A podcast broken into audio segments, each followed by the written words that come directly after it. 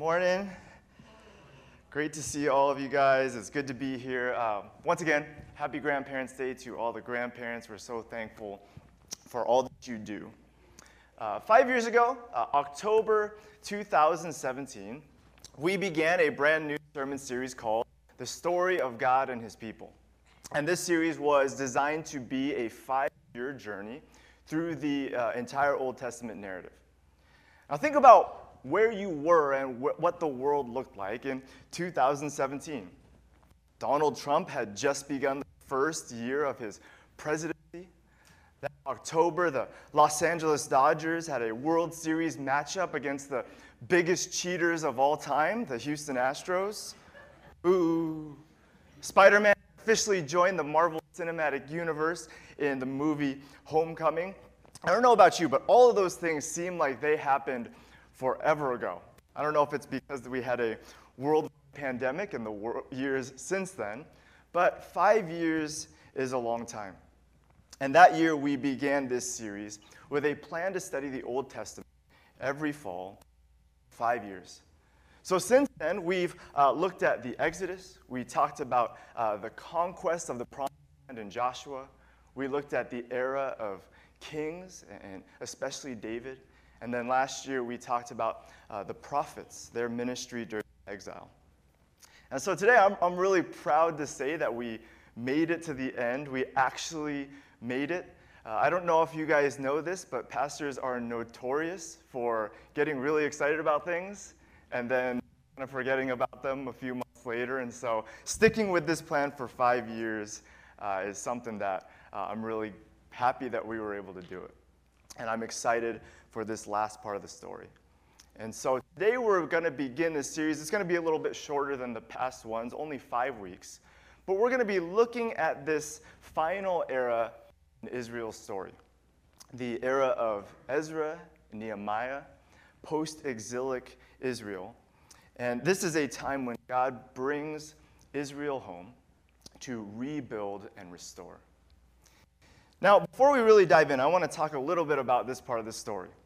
Uh, Nehemiah are generally not as well loved or as commonly studied as the rest of the Old Testament. If this was the Lord of the Rings, these books are kind of like the middle of the two towers where things get a little bit slow and boring. I don't know, that's why I never finished reading all three. Sorry, Mom. If this was uh, the Marvel Cinematic Universe, then Ezra and Nehemiah is kind of like Thor, the Dark World. You know, like pretty good, but not anyone's favorite. If this is The Office, then it's season eight after Michael leaves when nobody really wants to watch anymore. Well, I'm not saying that they're bad. I'm not saying that it's not good, but they just don't get the love a lot of the other books and stories uh, in the Old Testament get. And there are, are several reasons for this. For one thing, not a whole lot happens uh, in Ezra and Nehemiah. There's not these big, just action moments. There's not these memorable events. There's no parting of the Red Sea. There's no marching around the walls of Jericho. There's no David and Bathsheba. There aren't a lot of quotable passages for us to memorize or you know, put in an Instagram post. On top of that, these books can be challenging. There are large sections that feel you know, kind of maybe legalistic, a little offensive, maybe even contrary uh, to the grace of the New Testament. And so people tend not to be as excited about maybe a sermon series on Ezra and Nehemiah. But in spite of that, in spite of those challenges, in spite of some of the things that I think are generally true about these books, I do think they have a lot to offer the church.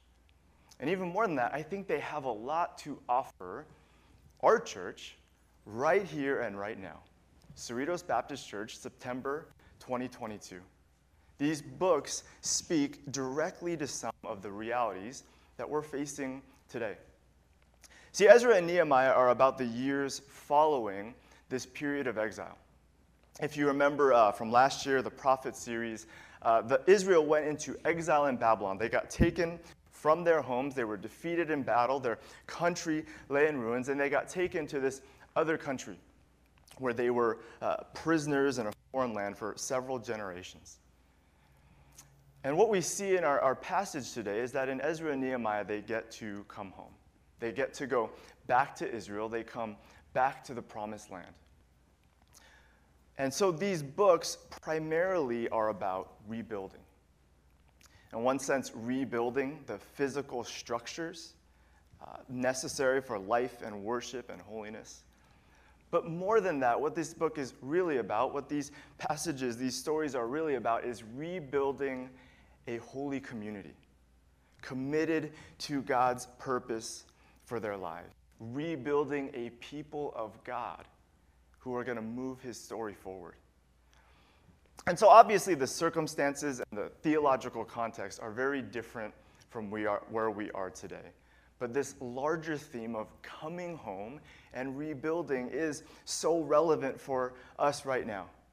As we come out of the pandemic, as we come out of uh, just several challenging years, we know that there is work to be done in rebuilding our community, rebuilding relationships, rebuilding ministries, not just getting back to where we were before, but continuing this story that God has for our church and our lives. And so I think these books are so relevant to where we are and what God is doing. And so, as we go through these books, I just want to keep this in front of you. Our goal for this series, our goal as we read these stories of men like Ezra and Nehemiah, it's not to copy what they did. We're not being given a template for rebuilding that we're supposed to follow. But what we can do is ask some simple questions. We can learn about how God works in these kinds of rebuilding seasons and how we can prepare ourselves to join in this work of restoration. So, if you have your Bibles, let's go ahead and turn to the book of Ezra. We're going to be in uh, Ezra chapter 1 and 2 today. And we'll begin with Ezra 1 1. It says, In the first year of Cyrus, king of Persia, in order to fulfill the word of the Lord spoken by Jeremiah, the Lord moved the heart of Cyrus, king of Persia, to make a proclamation throughout his realm and also to put it in writing.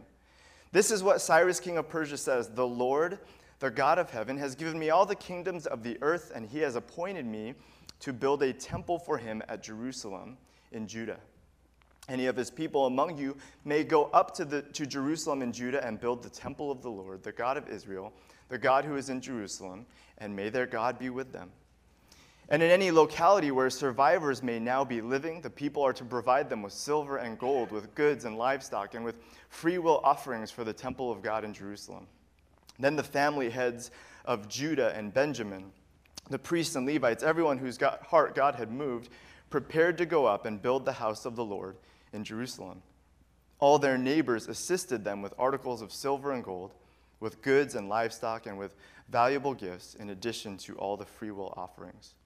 Moreover, King Cyrus brought out the articles belonging to the temple of the Lord, which Nebuchadnezzar had carried away from Jerusalem and had placed in the temple of his God. Cyrus, king of Persia, had them brought by Mithredath the treasurer, who counted them to Sheshbazzar, the prince of Judah. This was the inventory. Dishes, 30. Silver dishes, 1,000. Silver pans, 29. Gold bowls, 30. Matching silver bowls, 410. Other articles, 1,000. In all, there were 5,400 articles of gold and of silver.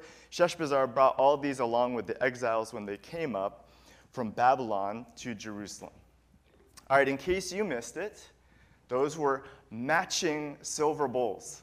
Now, I don't know if they matched with each other, if they matched with the gold bowls, or if they matched with the silver dishes. And I actually did try to figure this out. But it's not an important detail. But this list of dinnerware gives us kind of a good representation of the overall tone and feel of this chapter on first glance. It's presented mostly as pretty factual, straightforward history. There's something kind of deeply administrative and organized about this chapter.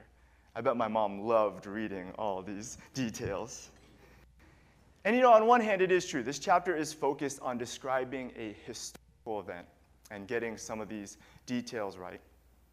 And in case your ancient Near Eastern political history is a little rusty, let me just give you some of the background uh, because this is important for what's happening in the story. So basically, in, in the years leading up to this, in 538 BC, the Persian army came in and defeated the Babylonians. Now, if you remember again from the exile, exile period, the Babylonians were the ones who uh, defeated Israel. They took over this whole eastern, ancient Near Eastern area, and they took Israel into exile.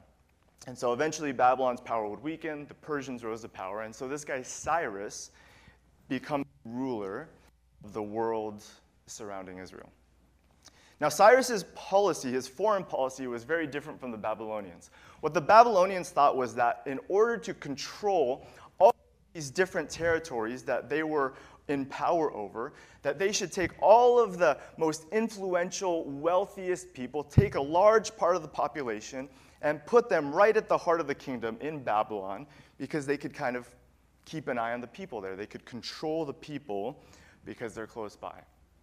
Cyrus's belief was that there was a different way of doing things. What he wanted to do was to gain by sending them home. And not gain the goodwill of the people, but also gain the goodwill of all of these various local gods, various local deities that they all worshiped. And so Cyrus is basically saying if I send people home, then I will have the favor of all these gods. I don't know which one of them is right, but if one of them is, then they're going to like me. And so, because of this policy, Israel gets to go home. They get to go back to Jerusalem with all their possessions, with these treasures from the temple, and their 410 matching silver bowls. And so, Israel going home it's a, a big deal. This is a huge event uh, in their history. But it feels like a pretty mundane opening chapter. There's no fanfare, there's no celebration. We don't get to see the moment when people find out they're going home. Uh, instead, it's kind of viewed from a more historical, factual perspective. And I think there's an important reason for this. And, and what we see in the way the author, who's called the chronicler, the way he writes this chapter and the way he leaves us little hints and subtle clues to give us a sense of what this is really about. Because behind all of the administrative decrees, behind all the geopolitics, this chapter is ultimately about a God who is at work. This is about God keeping his promises. So let's just go back to the opening words of the chapter, verse 1. It says, In the first year, of Cyrus, king of Persia, in order to fulfill the word of the Lord spoken by Jeremiah, the Lord moved the heart of Cyrus, king of Persia, uh, to make a proclamation. So, right from the outset, the chronicler is reinterpreting this event in terms of God's ongoing story. And he does this first, but the very kind of first thing he says is to tell us that, that this happens in order to fulfill this word of the Lord from Jeremiah. And just referencing this name, referencing this prophet, it would mean so much to Israel. It would trigger something deep within their souls. See, if you remember from last year's series on the prophets, Jeremiah had spoken to Israel in the years leading up to the exile. And he did a lot of things. He called them out for unfaithfulness. He pointed out the sin, the idolatry, the injustice, and he attributed the exile to all of this that had been happening. But he also offered a word of encouragement, of hope, of comfort. And this is one that Israel would look to during these challenging years of captivity. Uh, in Jeremiah 29, God spoke these words through the prophet. He says, This is what the Lord says When 70 years are completed for Babylon, I will come to you and fulfill my good promise to bring you back to this place. For I know the plans I have for you, declares the Lord plans to prosper you and not to harm you, plans to give you a hope and a future. Then you will call on me and come and pray to me, and I will listen to you. You will seek me and find me when you seek me with all your heart. I will be found by you, declares the Lord, and will bring you back from captivity. I'll gather you from all the nations and places where I have banished you, declares the Lord, and will bring you back to the place from which I carried you into exile. Chapter 30, verse 3, he says, The days are coming, declares the Lord, when I will bring my people Israel and Judah back from captivity and restore them to the land I gave their ancestors to possess, says the Lord. Skipping down to verse 18, this is what the Lord says I will restore the fortunes of Jacob's tents and have compassion on his dwellings. The city will be rebuilt on her ruins, and the palace will stand in its proper place of thanksgiving and the sound of rejoicing. And they will not be decreased. I will bring them honor, and they will not be disdained. Verse 22, these key, powerful words. So you will be my people, and I will be your God. See, this prophecy and, and others like it, this is Israel's main source of hope throughout these years in exile. And essentially, what God is saying through Jeremiah is listen, Israel, I am not done with you. It, might seem like it, it might feel like it, but I still love you. I still have a plan and a purpose for your life. And he says, Look, there will be a day when you go home. A day is coming when you'll go back to Israel. And what I want you to remember, Israel, through all these years of exile, what I want you to hold on to is that when it happens, it's because of my promise to you. It's because I'm still your God and you're still my people. And so, this really is the interpretive lens for this whole chapter. It's why the chronicler begins with those words, because he wants us to view everything that happens through this lens of God's promise keeping person, that he is always faithful. So, when we read the chapter through this lens, we see that it takes on a slightly different tone. It's meaningful that Cyrus's decree isn't framed as some act of a great king. Instead, it is God who moves his heart to send Israel home. It's God who brings Cyrus to allow them not just to go home, but moves his heart in such a way that he says, You actually get to rebuild the temple and worship your God, who I have no stake. It's God who leads Cyrus to say, Not only will I let you go home and build your temple, I'm also going to give you all your stuff back. I'm going to fund this temple building project. Cyrus had literally just conquered the world as people knew it. He was the most powerful man in the world. And in mere sentences, the chronicler reminds us that ultimately he is still a servant who does what Yahweh wants him to do. Through this Jeremiah lens, we also notice that this chapter has some striking parallels to Exodus 12. The way God works on the heart of an earthly king, the way uh, that these neighbors kind of help them and give them gold and silver. And so this is meant to be read as a second Exodus with the same kind of force, the same kind of miraculous power at work. The God of the plagues, the God of the Red Sea, is redeeming Israel with the same mighty hand. He has the same kind of love, and he's still calling them to this same purpose that he has had all along. And if you've been with us for this entire five years, uh, this is the theme that we've come back to over and over again. I hope it's not boring or repetitive, but it is what this Old Testament story is about that God is faithful. He is both willing and able to keep his promises. And this is the starting point for the book of Ezra, uh, this reminder of God's power. And again, you, you have to think about what it would have been like for people who had been in Babylon, not for a couple days, not for a couple years, but for decades, almost 70. They lived in a world where God's power and love and sovereignty seemed completely absent.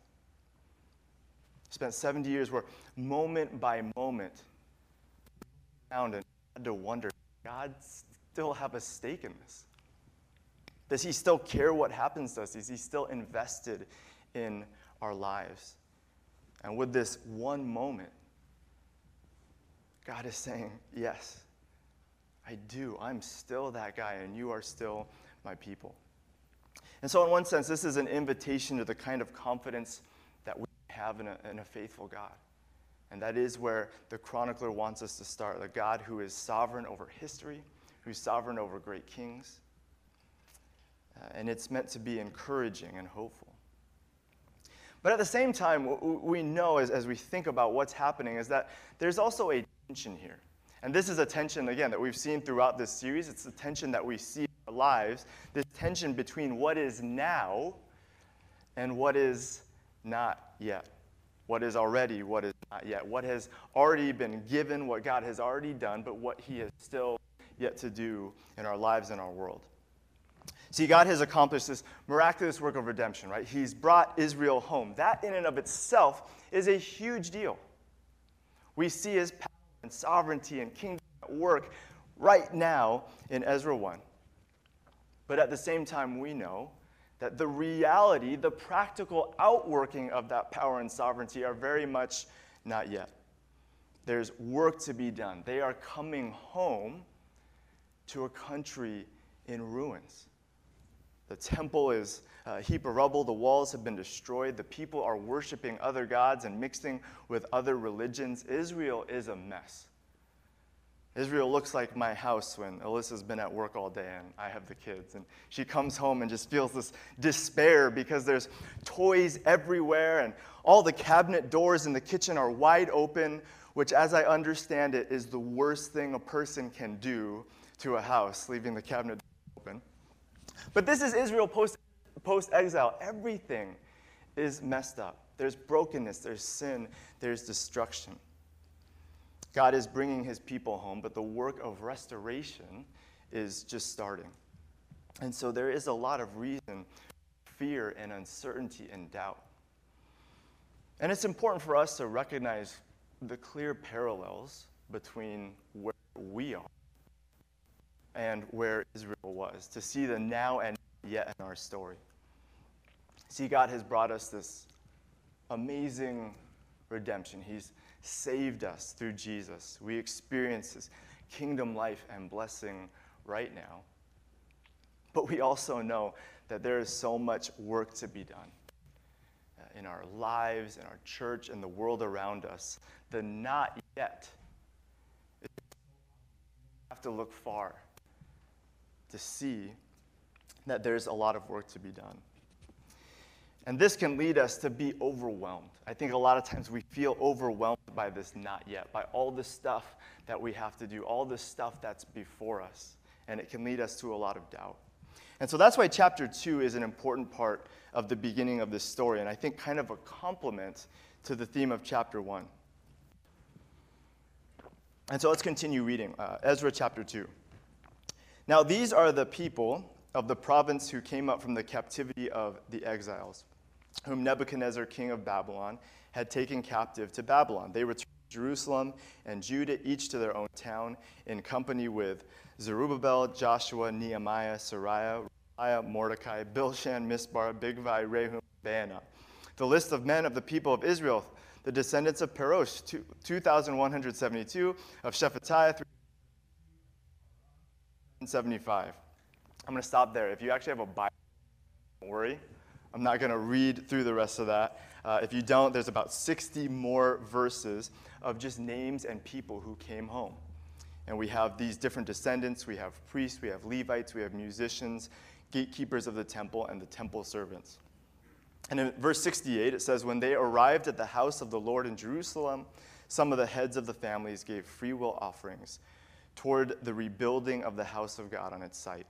According to their ability, they gave to the treasury for this work 61,000 darics of gold, 5,000 minas of silver, and 100 priestly garments. The priests, the Levites, the musicians, the gatekeepers, and the temple servants settled in their own towns, along with some of the other people, and the rest of the Israelites settled in their towns. So, again, this is another one of those chapters that can be easy to skip and ignore. But there's an important truth here that I think uh, we can take from this chapter. And again, it fits really well with what we saw in chapter 1. Because what we see in chapter is that this is not a list of heroes. This is not a list of a who's who of notable Bible characters, other than Nehemiah and maybe a few recognize any of these names. Uh, you probably can't pronounce many of the names on this list. And yet, these are the people who God would use for his rebuilding plan. For the very future of his redemptive program, the restoration that happens here is what's going to lead to the life and ministry and death of Jesus himself. All that hangs in the balance, stakes are high, and God calls a bunch of ordinary people. And in fact, what we find out in later chapters is that not only are these just everyday random people, they're also kind of a broken, messed up people. We see these people struggle with sin, with moral compromise, with fear, with doubt. What we find out is that this group of people is far from perfect, but God chose to use them. In his commentary on Ezra and Nehemiah, Dean Ulrich writes quite simply, perfect people do not live in God's city, enter his presence for worship, or labor on behalf of his kingdom. Rather, redeemed sinners do. And so this chapter reminds us that in God's rebuilding program, the, the key thing is not being super awesome. It's not how smart you are. It's not necessarily how gifted you are. It's not all the things that you can do. The most important thing we can do as His people to start off with is simply to show up, to be where God wants you to be, ready to do what God wants you to do. Now, really quickly, I want to be clear that this message isn't simply about uh, coming to church or not coming to church. I'm not calling out the people who aren't here. And I'm not saying that all you have to do is come to church on Sundays. But the fact of the matter is, is that these were the people who chose to come, who chose to show up, to be a part of what God was doing. And they did so in a spiritual sense, but also in a very tangible, practical, physical sense. God, here is where you, you are calling me to be. And so I will be there. And I think it's important we consider for a second the, the choice that we, they had to make. They had been living in Babylon, again, for generations. Probably a good portion of these people who came home were born in Babylon. They had spent their whole lives there. Maybe some of them had remembered their time in Israel, but those memories were probably tainted by trauma uh, of being defeated by Babylon, of the years of sinfulness and violence in Israel. And so they lived in Babylon, and you know, there's kind of conflicting reports about what it was like, but most people believe that it was relatively comfortable. The people who went there had been wealthy and pretty influential. And in Jeremiah, the prophet tells them, hey, build homes. Build homes with gardens become part of the life of the city. And so these people probably had homes and friends and jobs. They had routine at the market and, and favorite places to eat. And at some point, somebody comes to them and says, Hey, we need your help. I want you to give up all of this, most of you, everything you know, your whole life, and go where you've never been. And they might have thought, maybe I'll do that, maybe I'll go, but why me? What, what can I possibly give as you go home to rebuild this temple and rebuild this wall? Like, I've never done any of those things. I'm a wall builder. I'm not an expert in the law. I'm I'm just a woman. I'm just a teenager. I'm just a teacher. I'm just a gardener. I'm just, I'm not anybody. And yet the calling remained for all these ordinary people go home, be where God should be, and be ready to do what He wants you to do. And this is a powerful combination. Ezra 1, we see a powerful, faithful God. And Ezra 2, what we see is a willing, faithful people. And this is a simple formula, but it really is kind of the, the secret sauce of how God does things. And when you think about it, it is kind of the story of the Old Testament in a nutshell. God moving his story forward through people who show up. So you think about this God, in all his power and might, you know, he could just do everything on his own. He could just make everything happen, but instead he chooses to use people filled with his presence and spirit. So he could have ruled over the garden all on his own. God could have named the animals, God could have raised up crops, but he created man and woman to bear his image and rule over this world. He could have just sent plagues directly to Pharaoh, He could have a voice from heaven, let my people go, and done everything. He didn't need anyone, but he sent, he sent Aaron. He could have built up a beautiful nation, constructed a lavish temple all by himself, putting together uh, little cedar logs like Lego, raised up David. He could have saved the world and proclaim the message of the gospel through any way he wanted to, but he called the church. And all of these people, the one common thread is that they are far from perfect. All these people are sinful, broken, messed up, and they don't always get things right. But what's also true is that they all moved God's story forward in their imperfection. God's restorative story takes as they showed up. Uh, this past week, I had a, a, really good long conversation with Pastor Nick, and uh, I think we're both feeling pretty nostalgic these days as he gets ready to uh, move on to his next phase as a senior pastor. I'm so excited for him, but I'm starting to get really sad. Talking and, and thinking about you know, where we've been, these years of ministry, and you know, where God is leading us. But one of the things that we talked about, and that we've talked about a lot over the years, is how hard it is to just lead authentically. Uh, I can't speak 100% for him, but I can tell you from my own experience that being a pastor is, is a really vulnerable thing. Uh, it's tough to trust that being who you are, leading out of just who God made me to be, and to trust that that's enough. Whether that's preaching a sermon, whether that's leading a small group, whether that's just coming and attending an event, to just say, okay, I'm, I'm just going to come. And there's this continuing process every single day, everything I do, every week, every year, on and on and on, to choose that perspective, to have this attitude. On one hand, not to give up because the task is too hard, not to throw in the towel because of the immensity of leading a church, but also not relying on trying to be the coolest, most relevant, smartest leader, but instead trusting that God is faithful to his church, that he's called me for some reason, and that he will use me in my imperfection and inability to move his story forward, even if it's not in the way that I expect. And so much of uh, healthy ministry is showing up with this attitude. Saying, God, this is, this is what I got. I'm not going to try to be somebody else. I'm not going to pretend I'm something different.